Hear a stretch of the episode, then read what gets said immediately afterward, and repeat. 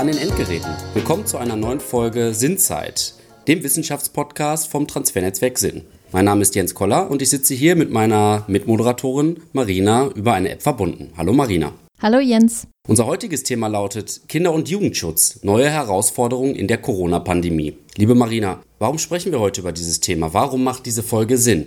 Ja, die Vereinbarkeit von Familie und Beruf ist schon normalerweise eine Herausforderung für viele Eltern. Die Pandemie mit den Auswirkungen des Social Distancing oder auch Homeschooling, was jetzt auch wieder weitergeführt wird, wirkt hier wie ein Brennglas. Und vieles, was sonst Familien unterstützt, wie Schule, Tagesbetreuung, Schulbegleitung, ehrenamtliche Angebote etc., ist entweder zum Erliegen gekommen oder aber sehr stark reduziert worden. Und aufgrund der Priorisierung im Gesundheitswesen und zur Vermeidung von Infektionen Situationen im Wartezimmern sind auch in der Kinder- und Jugendpsychiatrie zum Teil ambulante Angebote reduziert worden. Nun stellt sich hier berechtigterweise die Frage, welche neue Herausforderungen sich hier im Kinder- und Jugendschutz zeigen. Vielen Dank für die kurze Einleitung. Wir haben uns da wie immer eine Expertin zu eingeladen und diesmal begrüßen wir bei uns hier in der Folge Professorin Heike Wiemert von der Katholischen Hochschule, Abteilung Köln. Hallo Heike. Heike Wiemert ist Dekanin des Fachbereichs Sozialwesen an der Katholischen Hochschule in NRW in Köln und lehrt Theorien, Konzepte und Methoden der sozialen Arbeit mit dem Schwerpunkt Kindheit, Jugend und Familie. Sie ist Mitglied im Institut für Forschung und Transfer in Kindheit und Familie, abgekürzt FOKI. Weitere Schwerpunkte ihrer Forschungstätigkeiten sind zum Beispiel die Reproduktion von Differenz und Ungleichheit in sozialpädagogischen Institutionen und Bildungsorganisationen der frühen Kindheit und Jugend, die Integration bzw. Inklusion und Partizipation im Elementarbereich oder aber die Weiterentwicklung der Kinder- und Jugendhilfe. Lieber Heike, wir kommen direkt zu unserer ersten Frage. Das Thema Kinder- und Jugendschutz ist eines, was je nach Fall sicher auch sehr nahe gehen kann. Viele Themen sind schwierig anzusprechen bzw. werden unter den Tisch gekehrt. Was waren deine Beweggründe, um genau in diesem Bereich zu forschen? Ja, bei mir war es tatsächlich so, dass ich ja schon einige Jahre auch, ich nenne es mal, an der fachpraktischen Basis gearbeitet habe. Also ich habe eine Leitung eines Fachdienstes übernommen in einer Kommune und da ging es um Kindertagesbetreuung und familiäre Bereitschaftsbetreuung. Und ich habe da als Leitung die Erfahrung gemacht zu der Zeit, dass ich mit einem Team von zehn Fachberaterinnen, also zehn Sozialpädagogen, Sozialarbeiterinnen zusammengearbeitet habe und erst nach einem Jahr mitbekommen habe, im Kontext einer Teambesprechung, dass es da offensichtlich Pflegepersonen, Tagespflegepersonen gibt, wo man offenbar große Bauchschmerzen hat, ohne es mit mir als Leitung überhaupt mal angesprochen zu haben. Und ich habe dann wirklich äh, intensivst Nachfragen stellen müssen, auch bei einigen KollegInnen, um dann am Ende mitzubekommen, weil ich einen Hausbesuch eingefordert habe bei einer betreffenden Person, um mir selber mal ein Bild davon zu machen, weil ich nicht mehr einordnen konnte, worüber die eigentlich gesprochen haben und musste dann feststellen, dass wir offenbar über Jahre in diesem Fachdienst Kinder an eine Messi-Tagesmutter vermittelt haben. Also diese Person hatte selber fünf eigene Kinder, die lebten in Wohnungen Wohnung übereinander. Der Vater, der Mann war Tagesvater, sie war Tagesmutter und haben dann die Betreuung von fünf Kindern übernommen und die Verhältnisse, in denen dann sowohl die eigenen Kinder als dann eben auch die Tageskinder also den Tag verbracht haben, waren aus meiner Sicht absolut nicht vertretbar und äh, aus meiner Sicht musste auch die Pflegeerlaubnis entzogen werden. Also um vielleicht mal eine Idee davon zu haben, es liefen da Kleintiere durch die Wohnung, es waren Exkremente auf dem Boden, es war sehr verschmutzt, das Badezimmer war zum Teil aufgrund der hohen Wäscheberge, die da drin lagen, überhaupt nicht mehr zu benutzen. Da waren Tapeten teilweise zerfetzt von den Wänden hingen. Die Küche hat in keinsterlei Weise mehr den hygienischen Standards nicht für den Eigengebrauch und natürlich auch schon gar nicht für die Erfordernisse erbracht, wo man dann denkt, das ist hier wirklich ein Ort, wo Kinder guten Gewissens betreut, gebildet und gefördert werden sollen. Also das hätte ich mir nicht träumen lassen. Vielleicht war ich da auch naiv, aber ich hatte nicht entferntest eine Idee davon, dass tatsächlich äh, unser Fachdienst da nicht aufgestellt ist, wo dann die Fachberaterin wie ich auch eindeutig sagen können, das ist kein Ort äh, für Kinder. Und das natürlich in der Situation, wo man selber diesen Fachdienst leitet, aber eben nicht mitbekommt, dass das Wohl der Kinder, für das wir garantiert haben, aufgrund von, ich kann es nicht mal sagen, was es war, Unkenntnis kann es nicht gewesen sein, weil es war ja ständig auch unterschwellig Thema in diesem Team. Also man muss den Eindruck gehabt haben, dass es nicht in Ordnung ist, aber es wurde nicht kommuniziert und vor allen Dingen wurde nichts dagegen unternommen. Und das hat mir wirklich schwer zu denken gegeben und ich habe da sehr deutlich den Eindruck gehabt, wenn man jetzt natürlich auch immer über Zuschreibung, also Verantwortungs Zuschreibung spricht. Wer hat denn jetzt eigentlich was wie getan oder wer hätte denn jetzt wie handeln müssen? War das für mich sehr, sehr deutlich, auf welchen unterschiedlichen Ebenen Kinderschutzfragen wirklich intensiv diskutiert werden müssen und nicht in Zeiten, wo wir einen konkreten Fall haben, sondern solche Fragen wie Kinderschutzkonzepte, Verhalten im Kinderschutz, institutioneller Kinderschutz, Kinderschutz und so weiter, müssen Themen sein, die in Teams die Aufgaben fürs SGB VIII übernehmen. Die müssen da regelmäßig angesprochen werden. Man muss sich darüber vergewissern, sind die Fachkräfte, mit denen man arbeitet, sind sie gut aufgestellt im Kinderschutz oder brauchen sie da eine Entwicklung, brauchen sie da Fortbildung und, und, und. Also das war für mich wirklich ein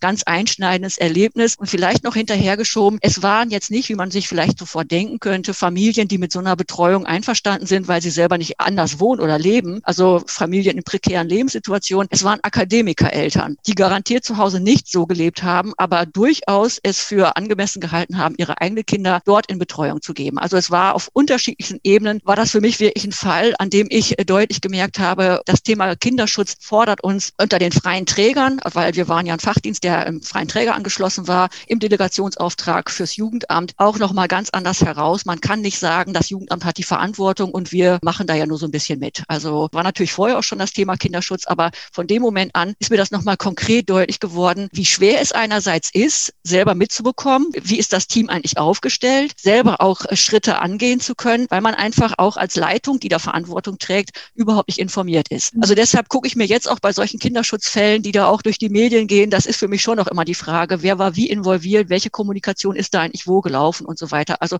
wie gesagt, das war für mich schon ein Fall, der auch heute noch immer für mich ganz besonders ist und woran ich dann bei Fällen, die mir jetzt entgegenkommen, immer wieder auch zurückdenke. Du hast es jetzt auch dargestellt, du hast dich in deiner Arbeit in der Praxis, in deiner Forschung oder auch mit deiner Arbeit dem FOKI verstärkt mit Kinderschutzfachkräften als Akteurin im kommunalen Kinderschutz sowie auch der Kindertagespflege generell auseinandergesetzt. Also kurz nochmal darzulegen, FOKI wurde 2019 in Köln gegründet, heißt so viel wie das Institut für Forschung und Transfer in Kindheit und Familie und versteht sich als ein standortübergreifender Zusammenschluss von Erziehungs- und SozialwissenschaftlerInnen sowie Fachkolleginnen angrenzender Disziplinen. Was sind hier wiederkehrende Themen, beziehungsweise was macht ihr genau dort und inwieweit kommt eure Arbeit dem Kinderschutz zugute? Genau, also wir sind ja ein Zusammenschluss. Michael Obermeier leitet das Institut, Patrick Isele in Paderborn, auch Studiengangsleitung Kindheitspädagogik ist der Stellvertreter. Dazu gehört auch die Julia Höke, die ist jetzt auch Professorin in Paderborn. Und in Köln sind wir halt noch der Thorsten Köhler, genau, und ich, du hast es gesagt. Wir sind also angetreten, einmal aus dem Selbstverständnis heraus, dass wir Lehre natürlich total wichtig wissen. Das ist ein ganz großer Bereich, den wir als ProfessorInnen auch übernehmen und auch verantwortungsvoll auch äh, durchführen. Aber wir alle gleichermaßen haben auch ein großes Interesse daran, auch im Forschungskontext und auch im Transferkontext noch mal mehr auch unsere Möglichkeiten als WissenschaftlerInnen auch nutzen zu können. Und klar, wir alle stehen gleichermaßen für das Angebot im Bereich der kindheitspädagogischen Studiengänge, aber das fließt natürlich auch in, in BASA und auch in den MASA mit ein. Und deshalb ist da auch dieser Themenkanon zustande gekommen. Wir haben einfach alle unsere Schwerpunkte, die wir auch vertreten in, in Lehre und in Forschung äh, da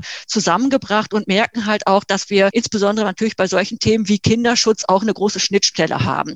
Also im Moment ist es ja so, dass Michael Obermeier und ich dieses Lehrforschungsprojekt im MASA durchführen, wo es um die Kinderschutzfachkräfte geht. Patrick Isele hat aber in Paderborn zum Beispiel mit dem Erzbistum Paderborn haben da eine Präventionsschulung auch auf den Weg gebracht, wo dafür gesorgt wird, dass wir ich alle, die halt in den Elementarbereich gehen, also Erzieherin, Kinder, Kindheitspädagogik, dass wir ich auch eine Präventionsschulung bekommen. Der Patrick macht das jetzt auch schon im Kontext des Studiums der Kindheitspädagoginnen und das ist noch so ein Thema, wollen wir das in Köln auch so machen? Also da überlegen wir halt auch noch, wie es auch bei uns in Köln vielleicht eingeführt werden könnte. Und daran kann man sehen, also Kinderschutz ist für uns aus unterschiedlichen Perspektiven natürlich in diesem Bereich ein ganz zentrales Thema, weil wir Kindheitspädagoginnen ausbilden und natürlich da der Überzeugung sind, äh, dass es total wichtig ist, das im Studium auch in jedem Fall zu einem wichtigen Thema zu machen. Michael und ich haben das jetzt auch im BAKI-Studiengang so organisiert, dass wir in dem Modul Forschendes Lernen, wo in drei Veranstaltungen die Studierenden sich wirklich mit dem Thema Forschendes Lernen auseinandersetzen, dass wir uns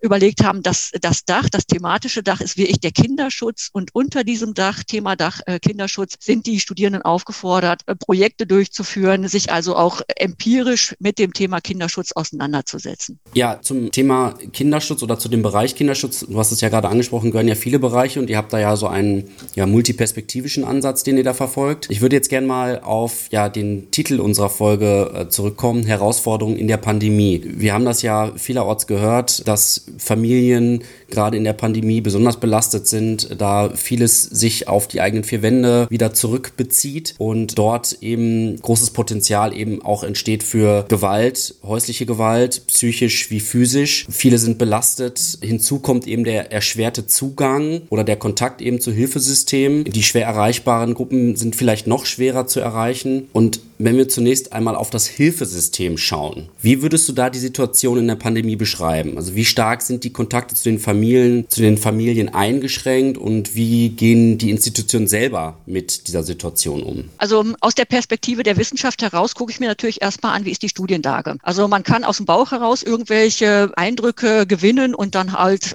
meinen, das ist vielleicht die Realität, aber ich denke mal, es ist seriöser, sich wirklich anzuschauen, was haben denn Studien bislang, die sich mit der Frage beschäftigt haben, auch zutage gefördert. Äh, wir haben das Kinder-Jugendhilfebarometer, das vom DJI durchgeführt wurde. Die haben also bei allen 576 Jugendämtern in der ganzen Bundesrepublik eine Erhebung durchgeführt, um eben danach zu fragen, wie sieht's denn aus mit dem Kinderschutz? Habt ihr in der Pandemie, habt ihr die Möglichkeit gehabt, eure Arbeit im Kinderschutz fortsetzen zu können oder ist es nicht gelungen? Und da war überraschend, dass natürlich ein großer Anteil der Jugendämter gesagt hat, ja, ja, das ist uns schon gelungen. Also da gab es eigentlich keine Einbußen, sondern wir haben unsere Arbeit fortsetzen können und auch bewusst fortgesetzt, weil wir um die Bedeutung des Kinderschutzes, des Kindeswohls eben auch geht. Natürlich stelle ich mir dann die Frage, wenn dann so gewisse Prozentsätze rauskommen, wie dann so drei Prozent der Jugendämter oder so haben gesagt, äh, nee, wir konnten das aber nicht. So, dann ist das, denkt man so, ja, ja, das ist aber wirklich auch wenig. Dann haben also mhm. wirklich auch alle gut gearbeitet. Ja, aber was ist jetzt genau mit den drei Prozent? Also wie viele Kinder sind jetzt eigentlich davon betroffen gewesen, dass diese Jugendämter eben keine Möglichkeit gesehen haben, ihren Auftrag, nämlich das Wohl der Kinder zu sichern und zu schützen, nicht durchführen konnten? Das sind natürlich dann so Leerstellen, die kriegt man auch erstmal nicht beantwortet, aber ich denke, es ist wichtig, auch dahin zu gucken. Was sagen uns jetzt eigentlich die Studien? Ein weiterer wichtiger Hinweis ist für mich auch, natürlich habe ich mich dafür interessiert, wie sind denn eigentlich die Gefährdungsmeldungen? Gab es da jetzt wirklich Veränderungen im Vergleich zu den Vorjahren? Weil ich finde, das ist ein wichtiges Indiz dafür, dass wir vielleicht einschätzen könnten, dass durch das, was du Jens gerade gesagt hast oder geschildert hast, auch möglicherweise dadurch die häusliche Situation nochmal größeres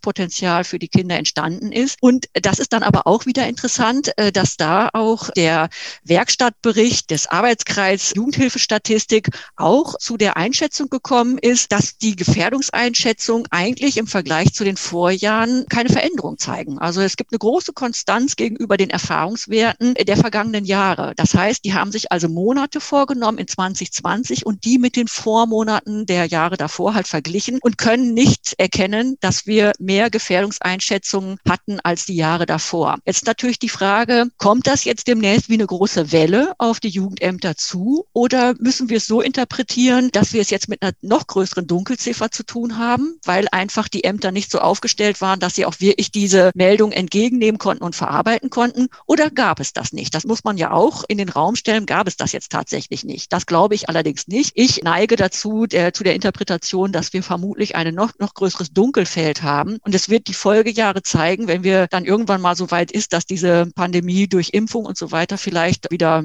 mehr, Anführungszeichen, normales Leben zulässt, welche nachhaltigen Herausforderungen dann wirklich auch auf die Jugendhilfe an der Stelle nochmal zukommen. Aber eben, wie gesagt, erstaunlich, äh, die, das Zahlmaterial sagt es uns erstmal nicht, dass da große Einbrüche oder Veränderungen stattgefunden haben. Wie würdest du die Rolle anderer Institutionen in diesem Zusammenspiel sehen? Also wenn ich beispielsweise mal auf Schule schaue, Schule ist ja auch sicherlich ein Hinweisgeber, wenn es um Kinderschutz geht. Und könnte es vielleicht sein, dass jetzt um bei diesem Thema oder bei diesem Beispiel Schulen zu bleiben, dass diese auch viel mit sich selbst beschäftigt sind gerade und dann solche Anzeigen vielleicht gar nicht stattfinden und deswegen die Zahlen nicht erhöht werden? Naja, die Meldungen aus den Schulen sind ja nach wie vor auch gekommen. Und wir müssen ja sehen, also Schulen sind mit sich beschäftigt, weil das Ministerium sie ja auch beschäftigt in einer ganz bezeichnenden Art und Weise, dass man eigentlich am Montag nicht weiß, wie der Schulbetrieb weiterlaufen soll. Und wenn die Kinder nicht in die Schule kommen, ist für LehrerInnen natürlich auch nicht so einfach überhaupt äh, zu sehen, was ist mit den Kindern, wie geht es den Kindern. Äh, auch im Wechselunterricht, dann sind vielleicht manche in der Schule und manche sind eben nicht dort. Also die Möglichkeiten tatsächlich auch auf die Kinder einzugehen oder einen Eindruck davon zu bekommen, was mit den Kindern ist ist momentan ja nun wirklich auch eine große Herausforderung für LehrerInnen an den Schulen. Ich meine, insgesamt müssen wir sowieso sehen, und das ist jetzt auch nochmal interessant im Rahmen unserer kleinen Studie, die wir hier vornehmen, die Frage, wie gehen Schulen mit dem Auftrag des Kinderschutzes um, ist auch nochmal also muss man sich auch nochmal sehr genau anschauen. LehrerInnen haben an keiner Stelle ihres Studiums irgendwo das Fach Kinderschutz oder Kindeswohlgefährdung. Darauf werden die überhaupt nicht vorbereitet. Mit der Schulrechtsänderung hier in NRW 2006 hat man ihnen aber auch den Auftrag gegeben, dass sie bei Gefahr des Kindeswohls natürlich auch genauso tätig werden müssten wie eine Erzieherin in der Kita. Auch die Kita-Erzieherin hat es nicht unbedingt gelernt, aber bei ihr würde man immer eher schon davon ausgehen, dass die das schon irgendwie so auch versteht, dass das ihr Auftrag ist. Das sehen viele LehrerInnen nicht als ihren Auftrag an, sich um Fragen des Kindeswohls zu kümmern. Und bei der Situation, wo wir noch nicht mal in jeder Schule einen Schulsozialarbeiterin haben, ist das natürlich auch eine schwierige Situation. Also ich denke, auch da werden wir sehen in den Folgejahren, was da wirklich auch aufzuarbeiten ist und wahrscheinlich uns auch darüber Gedanken machen müssen, welche Konzepte auch an Schule nochmal zu überdenken sind, welche Kooperation es da braucht, damit auch in solchen schwierigen Situationen des Kindeswohl auch gewahrt werden kann. Wenn ich nochmal was zum Thema Schule fragen könnte, wie wäre denn deine Einschätzung zu der These, dass psychische oder physische Gewalt gerade auch in den sogenannten Mittelschichtsfamilien zugenommen hat, die durch diese Gleichzeitigkeit von Homeoffice und Homeschooling eine neue Form der Überbelastung erleben und vielleicht auch zusätzliche hohe Selbsterwartungen auch daran gekoppelt sind? Also davon würde ich ausgehen. Also wenn wir jetzt das Belastungspotenzial und immer mehr Eltern melden sich ja auch zu Wort, nutzen auch den medialen Zugang, um einfach ihre Situation darzustellen, was ich auch sehr wichtig finde, hören wir ja auch immer wieder, wie sehr man an seine eigene Belastungsgrenze kommt. Also eigentlich mit voller Motivation den Job machen zu wollen, aber das vom Küchentisch aus, wenn da eins unterm Tisch rumkrabbelt und zwei am Tisch sitzen, die noch die Hausaufgaben machen wollen und sollen, das hält man vielleicht mal eine Woche ganz gut aus. Aber wenn sich sowas wie ich über jetzt mittlerweile schon ein ganzes Jahr hinstreckt, dann denke ich schon, werden auch Familien in so eine Gefahr geraten, die es sonst eigentlich auch sehr gut hinbekommen haben. Natürlich auch mit dem Support durch, durch Institutionen, Kinderbetreuung, äh, Schule, Ganztag und so weiter.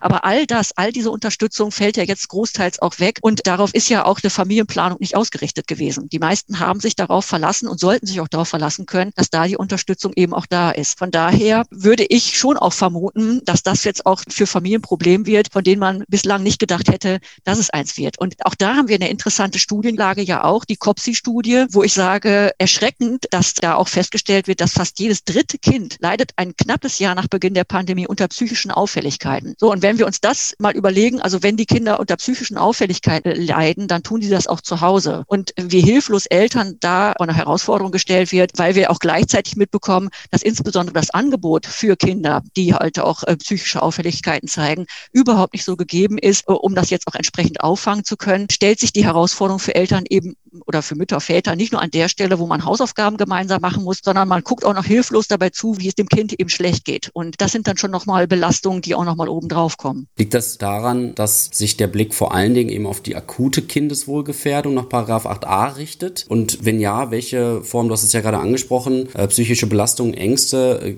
kann man da noch andere Kategorien aufstellen, die jetzt mehr in den Hintergrund rücken und auch vielleicht zu einem Grad in den Hintergrund rücken, dass es eben nochmal belastend belastender ist für die Kinder und Jugendlichen? Also die Kinder haben keine Möglichkeit, sich unter Peers zu treffen. Sie können nicht in den Sportverein, sie können nicht reiten gehen, sie können nicht schwimmen gehen, sie können eigentlich gar nichts machen. Und sie werden schräg angeguckt, wenn sie irgendwo im Park rumlaufen, weil alle möglicherweise Sorge haben, das sind die Superspreader, die sofort jeden in Gefahr bringen, weil die ja alle Corona mit sich tragen. Also ich denke mal, Kinder sind da einer ganz, ganz großen Belastung ausgesetzt. Also wenn ich höre, dass Kinder im Kindergartenalter Angst haben, dass die Mutter sie umarmt, weil sie nicht wollen, dass die Mutter sich bei dem Kind ansteckt, weil die Mutter ja dann sterben könnte. Das muss man sich wirklich überlegen äh, oder versuchen vorzustellen, was geht in so einem jungen Kind dann auch vor, dass solche Ängste dann auch hat äh, und die sind ausgelöst dadurch, dass Kinder eben an vielen Stellen mittlerweile auch zu verstehen bekommen, ihr seid eine Gefahr für Oma und Opa, für, für Kinder, für Geschwister, die vielleicht chronisch erkrankt sind oder eine Behinderung haben, weil die ja nochmal ein höheres Risiko haben, wenn sie sich mit Corona anstecken, schwierige Verläufe zu haben. All das wird Kindern schonungslos entgegengebracht, auch jungen Kindern entgegengebracht. Und das macht was mit mit Kindern. Und ich denke mal, die Ergebnisse der COPSI-Studie sind vermutlich auch vor diesem Hintergrund einzusortieren, was da halt auch wirklich für Belastung jetzt bei Kindern ankommen. Zumal, was zusätzlich noch hinzukommt, darüber wird, finde ich, recht wenig in den Medien gesprochen, ist die Belastung für Jugendliche, beziehungsweise was es für die Jugendlichen in der Entwicklung macht. Also all diese Erlebnisse, die man hat, die erste Liebe, der erste Kuss, also das gehört ja alles auch dazu, dass man erwachsen wird und all das fällt ja derzeit einfach weg. Zumal die digitale Welt, ja, sie hat ihre Vorteile, aber hier auch definitiv den Nachteil, dass man natürlich sich auch in so einer eigenen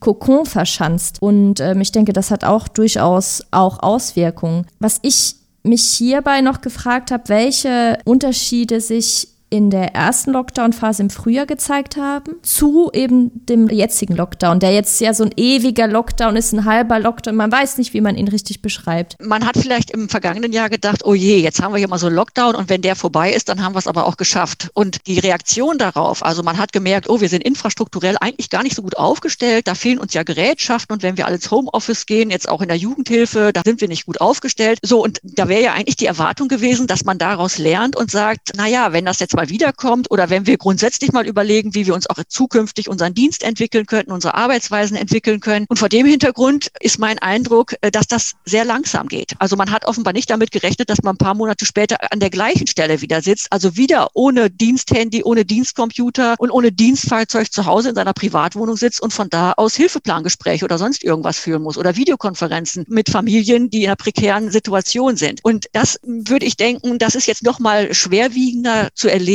dass wir die Zeit nicht gut genutzt haben. Das ist mein Eindruck. Weder in Schule, aber Schule auch da wieder von Politik sehr abhängig, von dem hin und her, was da wie entschieden wird oder eben nicht entschieden wird, aber auch Entscheidungen in Kommunen, an Kommunenspitzen. Und da steht nicht der Jugendamtsleiter, die Jugendamtsleiterin, sondern da stehen die Bürgermeister, die Landräte. Das ist dann einfach auch eine Frage. Schätzt man diese Situation so ein, dass man sagt, oberste Priorität hat jetzt hier wirklich der Kinderschutz und wir müssen präventiv und interventiv wirklich gucken, was brauchen wir an der Stelle für Ressourcen? Oder sind das eigentlich Fragen, wie kriegen wir die Wirtschaft ans Laufen? Also das würde ich schon nochmal kritisch in den Raum stellen. Hat man da wirklich die Prioritäten so gesetzt, dass man sagt, wir tun jetzt hier alles für Schule, Freizeit und Kita, damit also wirklich die Kinder und Jugendlichen überhaupt auch Möglichkeiten haben, sich entwickeln zu können, halbwegs angemessenes Kinder- und Jugendleben auch leben zu können? Oder hat man da andere äh, Fragestellungen prioritär verfolgt? Ich denke mal, das muss man sich dann schon in den jeweiligen Kommunenspitzen auch nochmal kritisch äh, da selber mit auseinandersetzen. Hat man alles getan, was man hätte tun können? Warum haben wir nicht mehr SozialarbeiterInnen in den Schulen, selbst wenn die nicht geöffnet sind? Aber warum gibt es da kein Beratungsangebot für die Kinder, denen es nicht gut geht, die einfach mal jemand brauchen, mit dem sie darüber sprechen können, wie es zu Hause gerade ist, dass da äh, schlechtes Klima zu Hause ist oder dass sie einfach genau, wie du gerade angesprochen hast, die erste Liebe und jetzt darf man sich nicht treffen und so weiter. Was macht man denn da eigentlich? Also ich glaube, man hätte da tatsächlich einfach auch pragmatischere Lösungen finden können, wodurch dann auch an vielen Stellen für Kinder und Jugendliche schon noch eher mal eine Entlastung auch geschaffen worden wäre. Ich habe jetzt so ein bisschen rausgehört, wenn es jetzt nach der Frage geht, wurde ausreichend Kinderschutz umgesetzt und wollen wir die Wirtschaft nicht äh, einbrechen lassen, dass du eher sagst, man hat sich vor allem der zweiteren äh, Frage so ein bisschen mehr gewidmet oder vielleicht hätte man mehr für den Kinderschutz tun sollen. Glaubst du, dass das auch vielleicht daran liegt, dass dem ganzen Thema medial nicht so viel Aufmerksamkeit gegeben wurde? Also es wurde zwar immer mal wieder aufgegriffen, aber ist das genug für diesen Bereich? Wir haben uns in einer Situation befunden, wo wir gerade Lüchte schwer in der Aufarbeitung hatten. Dann ist Bergisch Gladbach und Münster. Das ist alles in der Zeit passiert. Also dieses Fälle sind medial aufgearbeitet worden, aber nicht mit dem Effekt, dass wir auch noch stärker also über Prävention an der Stelle nachgedacht haben, weil das hätte uns ja jetzt wirklich herausfordern müssen und sagen, okay, das sind jetzt wirklich Fälle, wo man wirklich jetzt aufarbeiten muss, aber was können wir präventiv tun in den Kommunen? Was können wir den Kindern, Familien anbieten an der Stelle? Man hat sich den Kopf zerbrochen, wie man denn jetzt Fußballspiele stattfinden lassen können. Also wenn man sich mit der gleichen Intensität und mit dem gleichen Engagement dieser Frage gewidmet hätte, was können wir denn machen? Die ganzen OTs, also ganze offene Kinder-Jugendarbeit, alles ist geschlossen. Will ich dann auch mit der Frage, was könnten wir denn trotzdem unter diesen Bedingungen äh, möglich machen? Welche Angebote unter freiem Himmel, klar, Winter ist auch nochmal kalt, muss man natürlich nochmal anders überlegen. Also ich will ja nicht sagen, dass es überhaupt nicht gelaufen ist. Es gibt auch an vielen Stellen, in vielen Kommunen hat man sich auch so viele Gedanken gemacht und hat auch Ideen entwickelt. Aber wenn jetzt die Frage danach ist, wie es jetzt in den Medien, also auch wie ich behandelt wurde, ist mein Eindruck, nein, es ist eigentlich in die Medien gekommen, weil wir zum Teil, wie ich, äh, nicht mehr nachvollziehbare schulpolitische Entscheidungen tagtäglich in der Berichterstattung haben und auch eine Berichterstattung über Erzieherinnen haben, die auch irgendwie in so ein Licht gestellt wurden, dass die jetzt auf einmal hysterisch werden und Kinder nicht mehr betreuen wollen. Wobei wobei äh, das mein Eindruck überhaupt gar nicht ist. Die sind sehr verantwortungsvoll, wollen auch mit den Kindern arbeiten, aber da findet auf anderer Ebene noch mal eine Verunsicherung statt, wie jetzt dann Kita-Betrieb überhaupt unter diesen Bedingungen laufen kann. Wenn wir nochmal jetzt auf die Rolle des öffentlichen Diskurses gehen und vielleicht auch die Rolle der Wissenschaft hierbei. Du gibst Interviews zu den aktuellen Belastungen bzw. Gefahren für Kinder und Jugendliche in der Pandemie und hast beispielsweise auch einen frühen Appell im März 2020 von WissenschaftlerInnen für mehr Kinderschutz in der Pandemie unterzeichnet. Welche Reaktion bekommen WissenschaftlerInnen darauf und hast du den Eindruck, als Wissenschaftlerin ebenfalls in diesem Fall Einfluss auf die Politik nehmen zu können oder ist die Politik hier eher zögerlich? Also erstmal zu dem Appell ist es ja schon mal bezeichnend, dass unter Wissenschaftlerinnen das sehr kritisch beäugt wurde. Also es gab einen ganz kritischen Diskurs darüber, ob das jetzt äh, in Ordnung war, was die Mo Zittelmann und die Frau Beckmann, was da auf den Weg gebracht wurde. Also das fand ich schon mal eben, ich habe es erstaunt beobachtet, also was da in der Szene, sage ich jetzt mal, diskutiert wurde.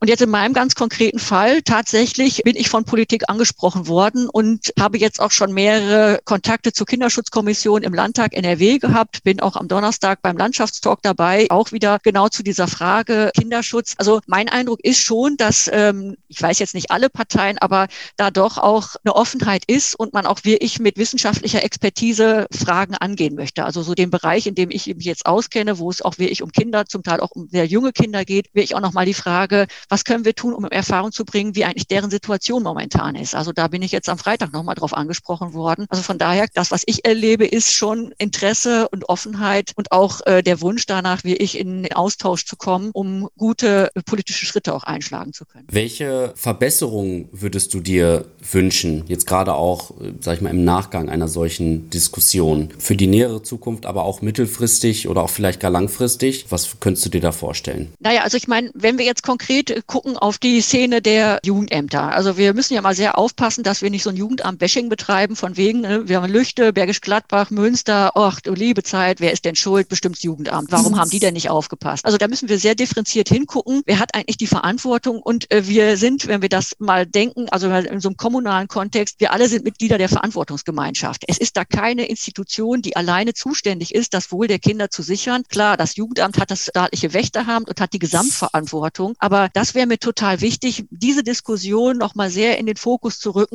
wer eigentlich welchen Anteil daran hat. Und da ist jede Institution, jede kommunale, da ist von der Kita, Tagespflegeperson, frühe Hilfen, Polizei, Justiz, Schule, Kinderärzte und so weiter. Das ist alles, es ist ein ganz großer Kreis, der da rund ums Jugendamt, wenn man sich das mal anschaut. Und äh, das fände ich wirklich wichtig, dass man das auch jetzt in der Gesamtdiskussion, also wenn man darüber nachdenkt, wir werden diese Pandemie, also wir werden diesen Virus ja nicht mehr loswerden. Und es kann immer wieder dazu kommen, offenbar durch mutierte Viren, dass wir neue Situationen haben, wo Betreuung und Bildung nicht in größeren Gruppen stattfinden kann. Und da denke ich, ist es ganz wichtig, dass man da gemeinsam zu Wegen findet oder, oder, Konzepte auch entwickelt, wie zukünftig auch in solchen kritischen Situationen wieder wer mit wem eigentlich agieren kann. Also, dass da nicht jeder vereinzelt irgendwie denkt, okay, jetzt muss ich mir mal eine Videokonferenzsoftware anschaffen, dann klappt das vielleicht auch besser mit dem Hilfeplanverfahren, sondern wirklich Gesamtkonzepte entwickelt werden wie man wirklich in solchen Situationen da auch noch den Kinder- und Jugendschutz äh, wirklich gut im Auge behalten kann. Als letzte Frage, gibt es ein solches Konzept oder erarbeitest du solche Konzepte auch schon gemeinsam? Nee, es gibt sowas eben noch nicht, aber mhm. uns wird ja deutlich jetzt zum Beispiel auch in dem Projekt, wo es um die Kinderschutzfachkräfte geht. Also